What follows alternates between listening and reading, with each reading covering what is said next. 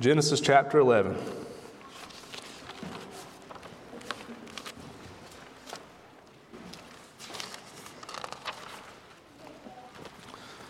And we stand when we read at North Hazelwood. I believe you guys stand when you read as well. So if you would, when you get there, stand for me.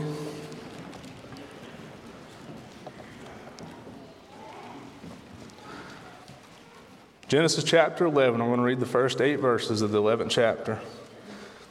And the whole earth was of one language and of one speech. And it came to pass as they journeyed from the east that they found a plain in the land of Shinar, and they dwelt there. And they said one to another, Go to, let us make brick and burn them thoroughly. And they had brick for stone, and slime they had for mortar. And they said, Go to, let us make us a city and tower, whose top may reach unto heaven. And let us make us a name, lest we be scattered abroad upon the face of the whole earth. And the Lord came down to see the city and the tower which the children of men builded. And the Lord said, Behold, the people is one, and they have all one language, and this they begin to do. And now nothing will be restrained from them which they have imagined to do. Go to, let us go down, and there confound their language that they may not understand one another's speech. So the Lord scattered them abroad from thence upon the face of all the earth, and they left off to build the city. You could be seated.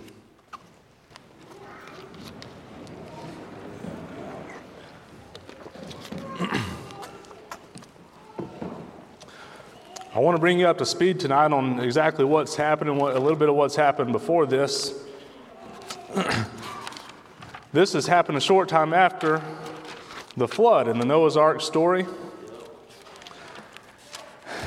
And in chapter 9 of Genesis, the Noah and his sons, he's got three sons, and they had just come off of the ark. And God gives them a simple commandment. He sends them out. He says, Be fruitful and multiply and replenish the earth. God set them up for success. He said, I'm going to give you your wives. You've got three sons. I need you guys to replenish the earth. I need you to spread out. He said He's going to give them every living thing for food. He gives them all the land they can need, all the urban vegetation they could need. And I want you to notice between chapter 9 and chapter 11 and chapter 10 that that's exactly what they've done. They multiplied. We've got all these begats and all the Shem's descendants and Ham and Japheth and all their descendants. And so they was, they was on the journey that God had sent them on. And that's what we that we come to in, in chapter 11. It says, And they came to pass as they journeyed. They were journeying on the path that God had sent them out on. But I want us to notice tonight that they stopped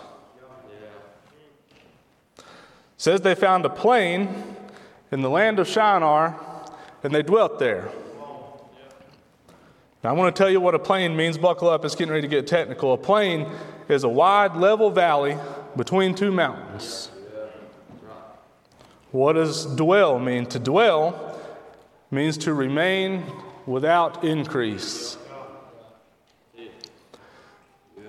These descendants of Noah, I, will refer to them as sons of Noah. These sons of Noah had traveled. They had, they had set their sights on the mission that God had put them on. They had multiplied. They had spread out for a while, but they stopped. They found this plain and they dwelt there. God got to dealing with me in my study, and it, it comes so apparent to me that that's about the time that we stop, is between two mountains. It hasn't been real good in a while.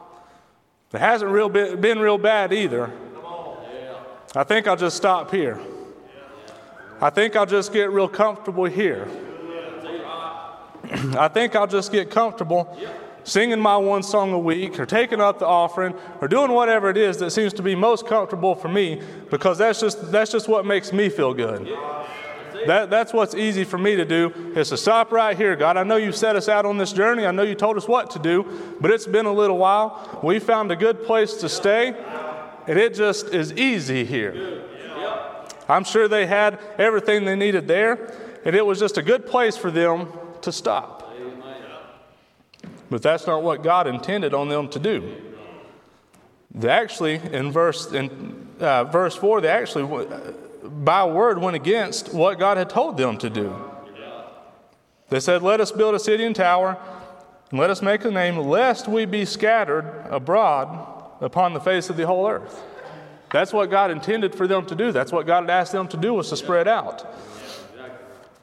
So, point number one, they stopped. They, they found a dwelling place. They stopped there. They said, We're going to get comfortable. The second thing I want us to look at is they had to convince each other. Verse 3, they said, Go to, let us make brick.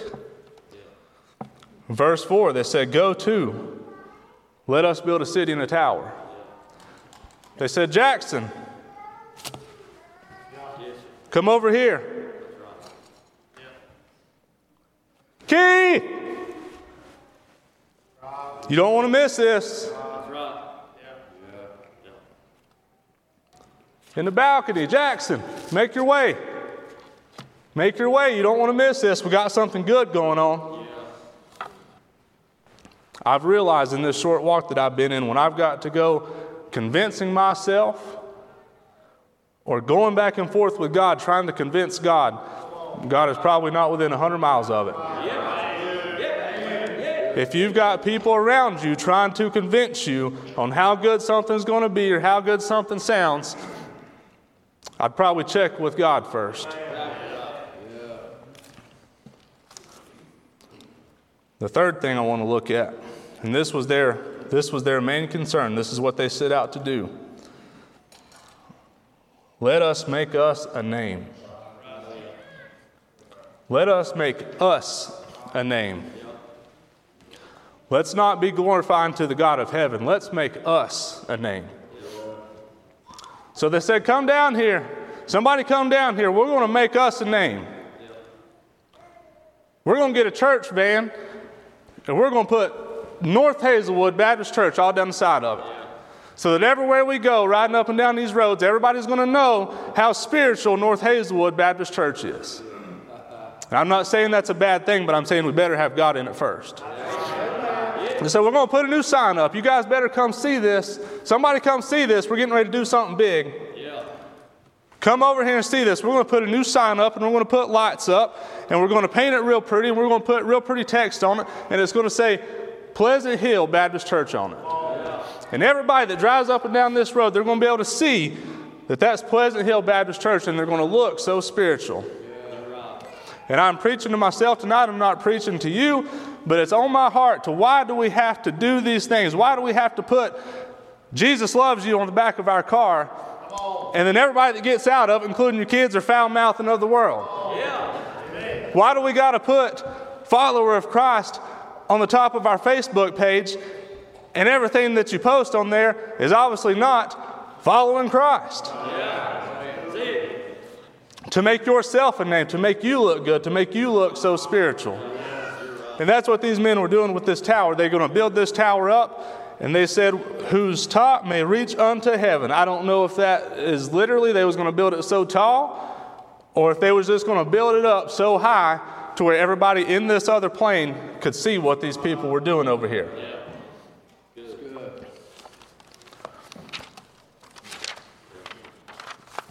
That'd be a good time to pause the assembly line. That'd be a good time to put the brakes on and just go ahead and get God in this thing. That'd be a real good time to just put the brakes on and say, you know, I think I may be leaning on what I've got in store rather than maybe what God has in store for us. And this isn't, this isn't the message tonight, and I could be totally wrong, and please come tell me. But I cannot find their name. I cannot find their name in chapter 11, in anything before it, anything after it. I cannot find one single person's name who had part in building this tower. And that's what they had set out to do.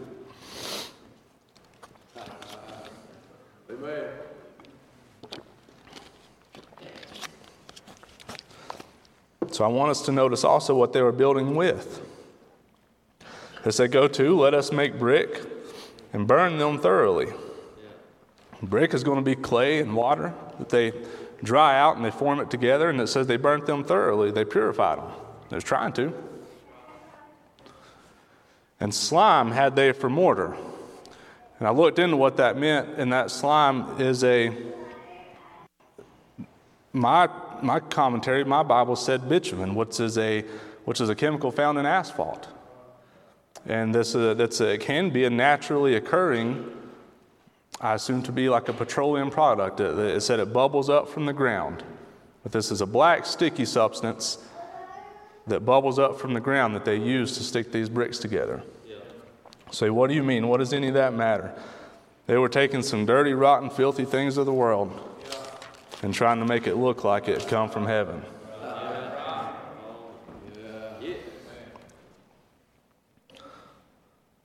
So, what happens?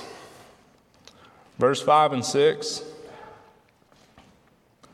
says, And the Lord came down to see the city and the tower, which the children of men build. And the Lord said, Behold, the people is one, and they have all one language. And this they begin to do. Now nothing will be restrained from them which they have imagined to do. What they're saying there is that so much in, in the same situation that we have today, God has set us up with everything we need, and we can still make a mess out of it. God set them up with one language. You've got the same language, you can communicate, you can worship together, you can assemble, you can trade, you can delegate. God gave them everything they needed, and He sent them out on a mission to spread out, to multiply. So God's saying, I've equipped them for success. I gave them everything they needed, and they still made a mess out of it. And we're so guilty of that today. We're so guilty of having a beautiful church that's got air conditioning, heat, and nice suits, and nice shoes to wear, and a good car to get here, and sometimes we're still so guilty of making a mess out of it. Not every time, I'm not, I'm not putting us down to be all the time, but sometimes when we don't put God in it, we don't put God at the beginning of it. We're just going to make a mess out of it.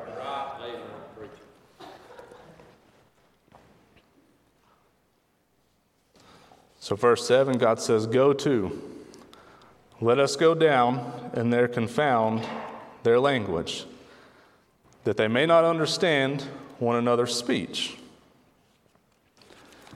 And although that would be a pretty significant thing to go through, don't get me wrong, that's probably not the worst of what could have happened to them. In verse number 8 is where my heart is tonight. This is where things started getting, getting good for me. It says, So the Lord scattered them abroad from thence upon the face of all the earth. And they left off to build the city. So, what do you mean? He put them on the path that He set them on in the first place. He said, He said, I see what you done, Corey Ewart. Yeah. He said, I see what I see what you built up here. Yeah. I see what you've been up to, and it ain't no good. But but I'm a forgiving God. But I'm a forgiving God, and I'll put you back on the right track. I'll put you back on the path that I first sent you out to be on in the first place. Brother Keith, that just got to filling me up. That got me to thinking.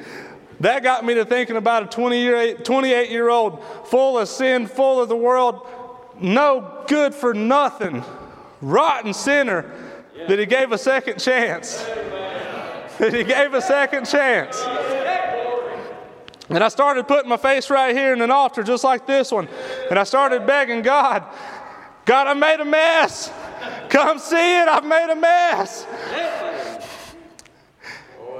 He said, Come on home, son. Come in right here. He said, But first, he said, But first, bring your wife with you. Amen. He said, but first bring your wife with you. And she's going to get saved too. And he said, now then, now then you can start to fix some things. Now then you two can work on getting things right in your marriage. Now then, you two can work on being a married couple how you should be. He said, Come on down right here, son. He said, Come on down right here. Because you can fix what you've been trying to fix right here. He said, You've been trying to fix it for yourself, but this is where you need it. This is where I can help you. This is where you can get your help from. He said, Come on home, son. I already know your name. He said, I already know your name. Come sit down right here. We can start working some things out.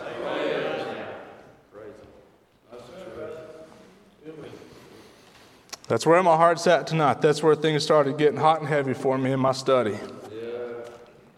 And they left off to build the city. They left off to do the very thing that God asked them to do in the first place. There was some correction, there was some confusion, amen. But He put them back on the track that He asked them to be on to begin with. I just want to tell you tonight it's easier, I promise, to just stay on the track. To just stay on the track.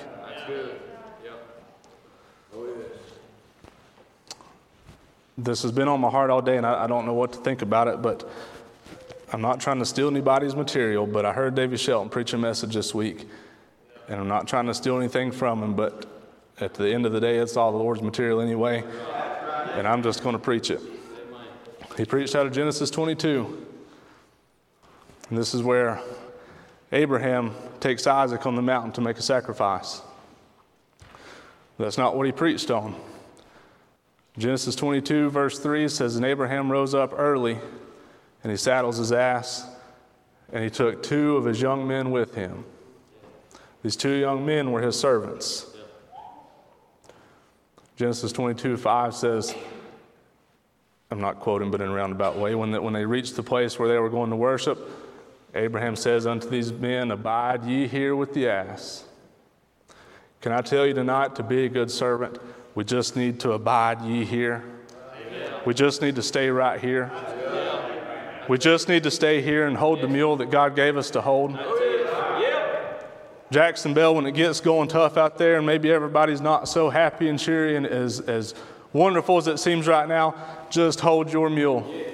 Just stand there and hold the mule that God gave you because that's the one He didn't ask you to build a barn, He didn't ask you to mow the pasture, He asked you to hold the mule.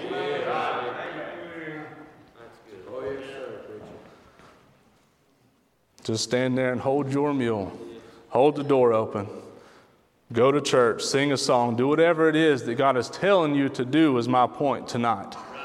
Do not get in the way of what He has in store for you. Don't let your pride get in the way of what He's got in store for you, what He's asking you to do.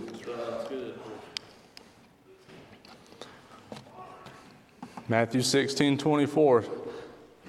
And Jesus said, Not me, not Keith, not Pastor Jackson. And Jesus said, If any man will come after me, let him deny himself and take up his cross and follow me. Let him deny himself. You know what I got out of my study on that? Is my ideas ain't no good anyway. My ideas ain't worth a hoot. Take up my cross, hold my mule, do what God has set out for you to do until he tells you otherwise.